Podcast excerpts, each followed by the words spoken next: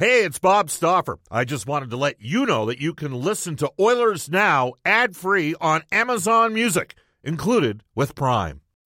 When you need mealtime inspiration, it's worth shopping Kroger, where you'll find over 30,000 mouthwatering choices that excite your inner foodie. And no matter what tasty choice you make, you'll enjoy our everyday low prices, plus extra ways to save, like digital coupons worth over $600 each week. You can also save up to $1 off per gallon at the pump with fuel points. More savings and more inspiring flavors make shopping Kroger worth it every time. Kroger, fresh for everyone. Fuel restrictions apply. Another day is here, and you're ready for it. What to wear? Check. Breakfast, lunch, and dinner? Check. Planning for what's next and how to save for it? That's where Bank of America can help. For your financial to-dos, Bank of America has experts ready to help get you closer to your goals. Get started at one of our local financial centers or 24-7 in our mobile banking app. Find a location near you at bankofamerica.com slash talk to us. What would you like the power to do? Mobile banking requires downloading the app and is only available for select devices. Message and data rates may apply. Bank of America and a member FDIC. Oilers Now with Bob Stauffer. Weekdays at noon on Oilers Radio, 630 CHED. We return to Oilers Now with Bob Stauffer. Brought to you by Digitex. Office supplies at huge savings? Yeah, Digitex does that. D-I-G-I-T-E-X dot C-A on Oilers Radio, 630 CHED. 1234 in Edmonton. Welcome back, everybody. Bob Stauffer with you, along with Mark Spector, Stauffer and Spector for the horses. Horse racing Alberta. Again, live racing Saturdays and Sundays out at Century Mile. They launched it Sunday. Uh, I'll be honest, I, I last Edmonton Oil Kings game of the season as it turned out, so I took that one in. I know on Sunday, uh, Mark Spector was patiently waiting to watch uh, episode three of Game of Thrones, right, Spec? That's you're you're you're that Game of Thrones guy, aren't you? I've never watched a minute of Game of Thrones in my life. I've never watched a minute. You've Bob. never watched it? I'm not saying I don't like it. I'm just uh, now I'm at the point. I don't even know how many seasons they are in, Yeah. but I'm at that point where if you start watching season one, episode one now, like, am I not in for like 50 hours of television? Yes. Yeah. So I don't even want to start down the road. Yeah. I'll save myself. They're the in a season. groove in there the was couch. there was watch parties. Oh, and, yeah. and the reactions to the watch parties was like watching fans watch, you know, Yeah. international like the World Cup. Oh, for sure, it's a big deal. I feel like I've the train has left the station. Yes. I'm not catching it anymore. Yeah. I'll get the next one. There are lots of days I felt that way, and lots of different things. Yeah, in me too. Life. Like Yeah. parenting has made me feel that way. Like, you know, I had all these great ideas when I was younger. What the hell happened here? What happened there? Oh, so much to get to, Spec. Um, well, let's do this. Uh, just before we get into uh, the GM search and where we're potentially at that, and I know you've chimed in, and we'll talk about some of the Oilers prospects moving forward because you've, you've hit on that uh, just in the last half hour. Uh, but uh, today, the uh, Oilers organization uh, put out um, their season seat and premium renewal campaign. It's kicking off. Packages of uh, hit the, they're going to be in the mailboxes today. Uh, I know uh, there's been a couple tweets out on that, and uh, I, I guess the, the key things number one, a price freeze.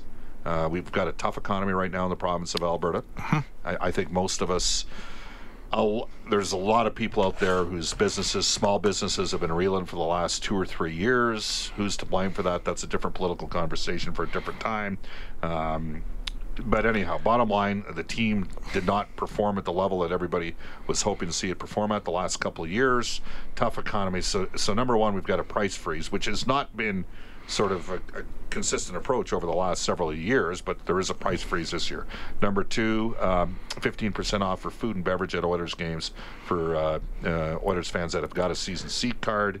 Additional game tickets to take place for seat, at season seat pricing, that sort of thing, um, which hasn't traditionally been done in the past.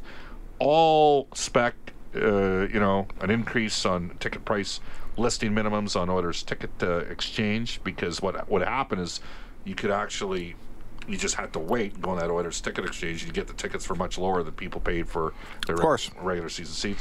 Monthly open practices exclusive. We know how hard it is to get around in that building at times, and they're opening the. Uh, Opening similar practices. That's going to be something that the new general manager and who, who, now Now, I would suspect that uh, I'm not sure if they'll do that in Rogers or if they'll do that in the smaller Yeah. uh, ve- uh, venue, right? What when do we, call say, that ring? When we say the new general manager, we have an acting general manager of this team. He very well might turn out to be the new Yeah, general manager. sure. But we'll get into that conversation. You know, again, right now Keith Gretzky is the acting general manager, and the interim head coach is Ken Hitchcock. Who's to say what happens moving forward? Weekly building tours exclusive to season seat holders as well. I mean, you know, the Green Bay Packers do uh, right. Uh, building tours all the time uh, with Lambeau Field. So there's lots of different things. How much of you think that this is a a reflection on the response that you know? I mean, there was a lot of surveying that took place back here. Well, listen, the one thing the Oilers do in in good times and bad is they're big on surveys. They know what their season seat holders, their customers, right? Their primary A customers, their box holders, they know what they're thinking because they're engaged with them and they survey them, right? They there's lots of back and forth with emails and all that. And obviously after a bad season, they you know, got the feedback. Likely the feedback they expected. And I want to say this, you mentioned the aftermarket um, the after yeah the aftermarket right for ticket sales and that has taken hold of all of professional sports now. This is just not an issue. In oh no no and and it really has. It's really it's all organizations in every sport i was reading a piece the other day the minute you invest in a season ticket at a certain price for the entire season whether it be football or baseball and the minute that ticket starts showing up on the aftermarket for a lesser number than you paid the scalper, let's call him a scalper, he does fine, like he's doing what he's doing.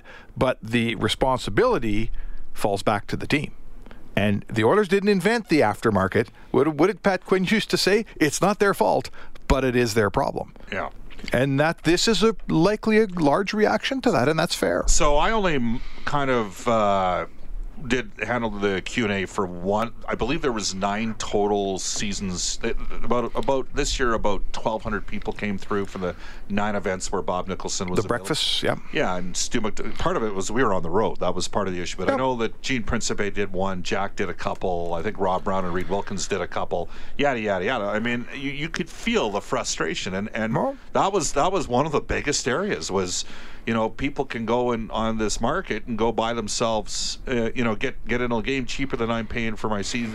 Yeah. And then and then the fans complain that the building's 80% Maple Leafs from the but that's fans that's the game you got to make your money on when you put it back on. Yeah, sure. Right? Hey, listen, the only way to turn the tide in that is to put a winning team on the ice, Bob. Yes. When a winning team is on the ice, Win. now the aftermarket is charging charging more Win. than I paid back in September. All right. And Right? who, yes. That's the way to solve the problem. Yeah. Put a winning team in the ice. That, that is the way to solve it. winning solves everything. Here's what we're going to do. We're very quickly going to step out here, and uh, when we get back, uh, we're going to get into a conversation. Brendan, if you could build about a two and a half minute break here, uh, we'll get into a conversation on where we uh, where we think we're he- where we're at, where we're headed with the GM search.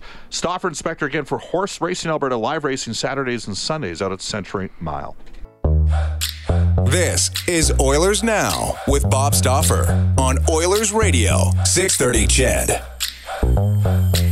And again, we'll get to uh, more of the conversation on uh, the season seats because that's normally we'd bring. So Stu McDonald would do two segments a year with us.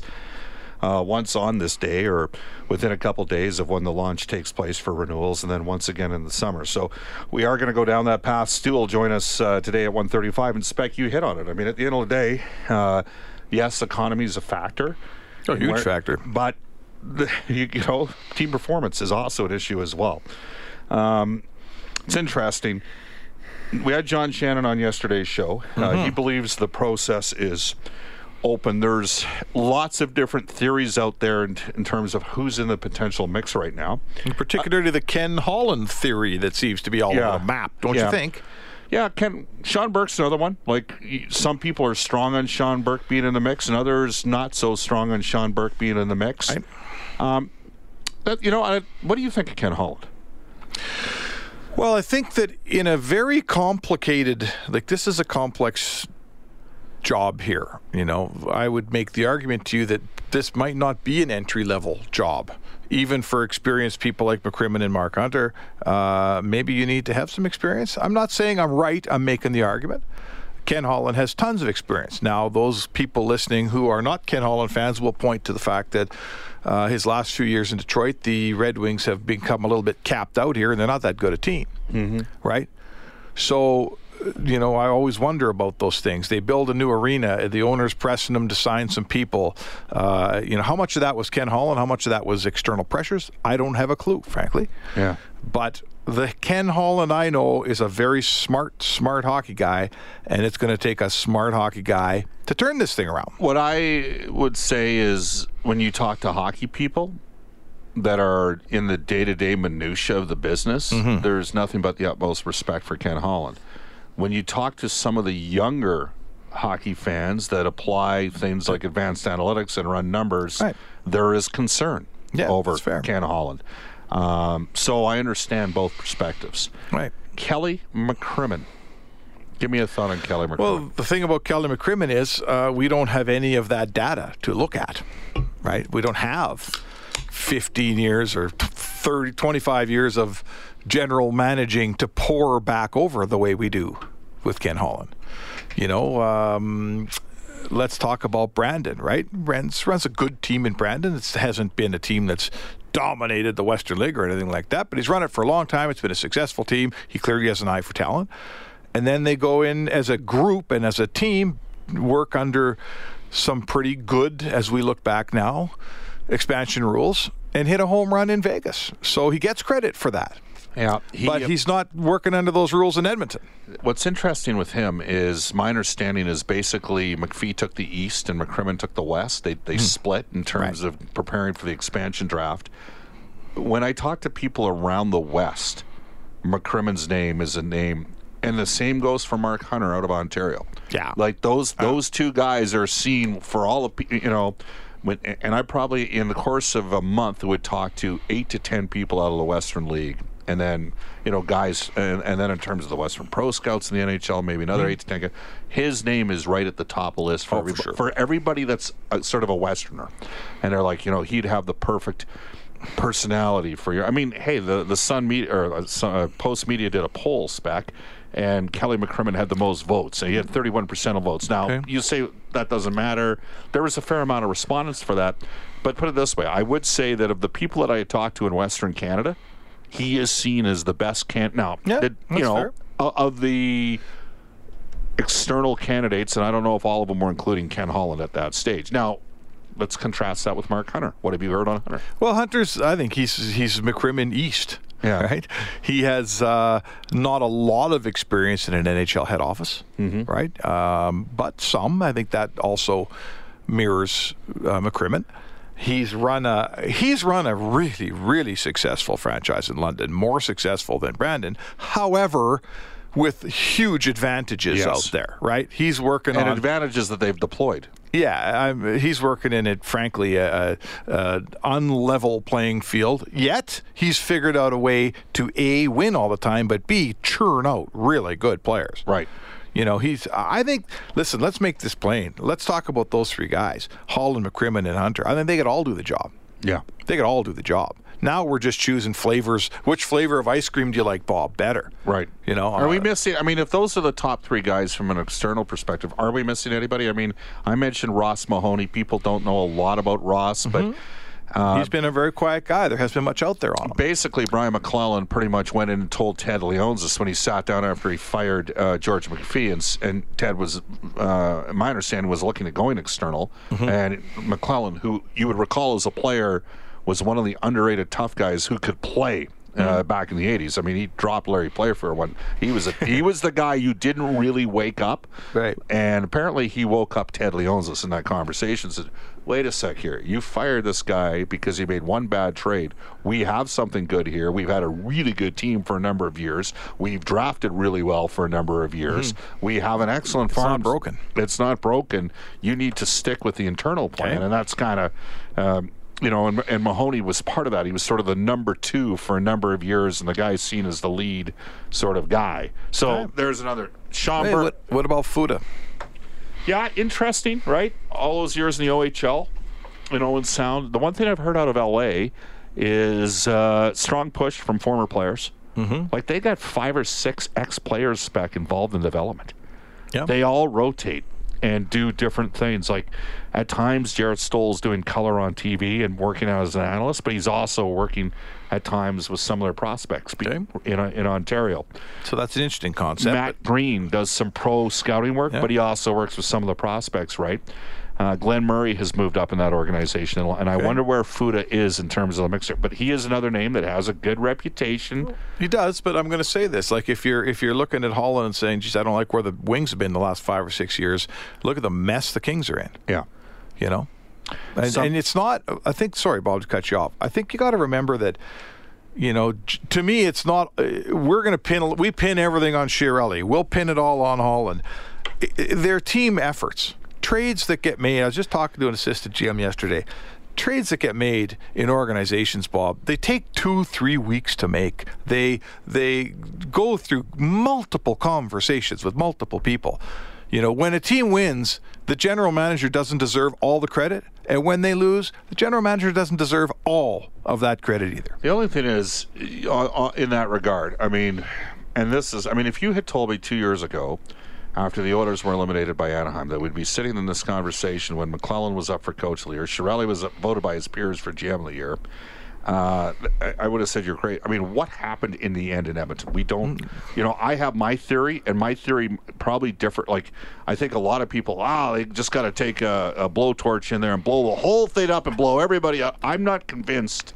I do think there's aspects of the organization. In fairness to Peter, you know, he he brought Keith Gretzky in, and the amateur scouting side, the Oilers have started to develop some prospects. They they committed Jay Woodcroft. Like the, you know, the the biggest credit for Bakersfield goes to Jay Woodcroft. That's the. I mean, I, I'm. Oh yeah, I'll say uh, he gets a bunch of credit, but he's also got some players. He's got some players. He's got some players, And they're and that's he's all- got nothing to do with delivering players there. and he's not, and they're not at the end. No. Of, like I again, overall, I'd only say the orders are a five or six spec. Maybe they're seven and eight with D prospects. They might just be a five with forward prospects, and which might be a tip off as to which direction. I personally think they should go in the draft at eight. But sure, absolutely. They've but but look at their defensive prospects coming up. They've got a bunch of guys Yeah. that look like they all you know. There's six guys that have a good chance to play. All right, back to the manager. Which candidate would be able to push theoretically would get the most would would see the uh, gain the most control upon or would ask for the most control? Which which candidate do you envision? Who's in a better spot here, Holland or a guy like McCrimmon potentially? Well, listen, none, uh, they're all in the same spot, Bob, because none of them need the job, right? Okay. Every guy's well gainfully employed. No one needs the job. however, that's the guy you want to hire. The, the guy that doesn't need a job. The guy that doesn't need the job. Right. Now, I talked to uh, a contact that knows McCrimmon real well, and the quote that I will share with you was when that interview ended in Edmonton, the guys in Edmonton probably felt like they were the ones that got interviewed because that's the kind of guy McCrimmon is. So, my point is, he, they, all of those guys, Holland's not coming here for something he's not sh- un, that he is unsure of, nor is McCrimmon or Hunter. Right? They will set down the parameters. Here's what it's got to be like if I'm going to take this job. Right. And absolute autonomy for those three candidates, in my opinion, is is ask number one. If you say to them, ah, you know, come be our GM, but you got to check with us before you replace people, you won't get any of them. I see. Yeah. Do you You- believe Do you believe Peter had full autonomy for the most part? Uh, no, You don't. no, Okay. I do not. Okay. I believe he had a lot of autonomy myself. Okay, well, anyway, that that's to me. Uh, But that is a fair. I would completely. guys want to run their own ship. Yeah, but it is a private club of 31 guys to be a GM in this league as well. Yeah, All right. So if you were making the hire, who would you hire? That's a good question. Because this might be the last chance you get to do this. I don't know. You know, I, I don't even think it's a fair. I know, I know Kelly some. Uh, Have we missed an internal candidate? well, we We've haven't not- talked about Keith Gretzky. We haven't talked about Keith. So haven't give talked me, about Keith give me a Gretzky, on Keith. Well, I he's the one I, I know the most recently, and I really, I'm still here. Here's what I try to figure out with Keith: Do I like him because he thinks the same way I think about the game? Because we have lots of conversations, and we always come away, I always come away thinking hey, he's pretty smart, but we tend to agree. so, you know, I'm not sure. Uh, he there's You another guy. He could his. do the you job. just killed his Uh, candidacy for a lot of the listeners right he now. could do the job. You know, he could do the job. That yeah. he, uh, unfortunately, there's some politics there that the Oilers would be have to be bold. I'll say it plainly. I think he can do the job for sure. It'd be a bold hire. Yeah. It's going to be interesting times. It's it's you know there's I we just go through four guys that could absolutely do the job. I'm going to say a guy like Mike Futa could do the job. He's been around a long time.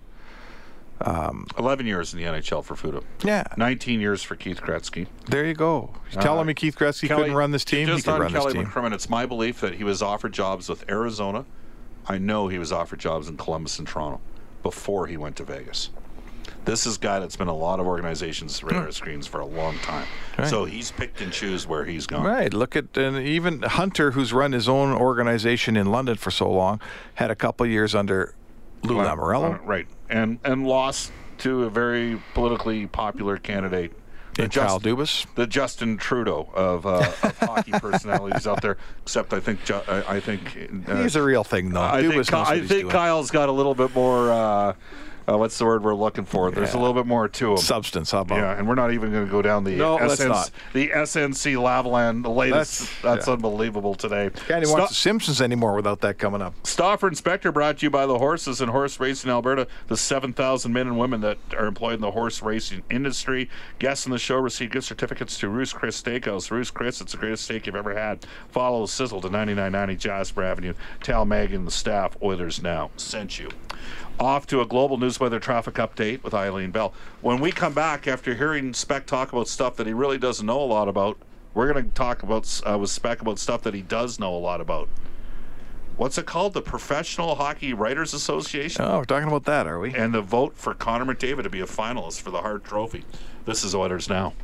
Oilers Now with Bob Stauffer. Weekdays at noon on Oilers Radio, 630 CHED.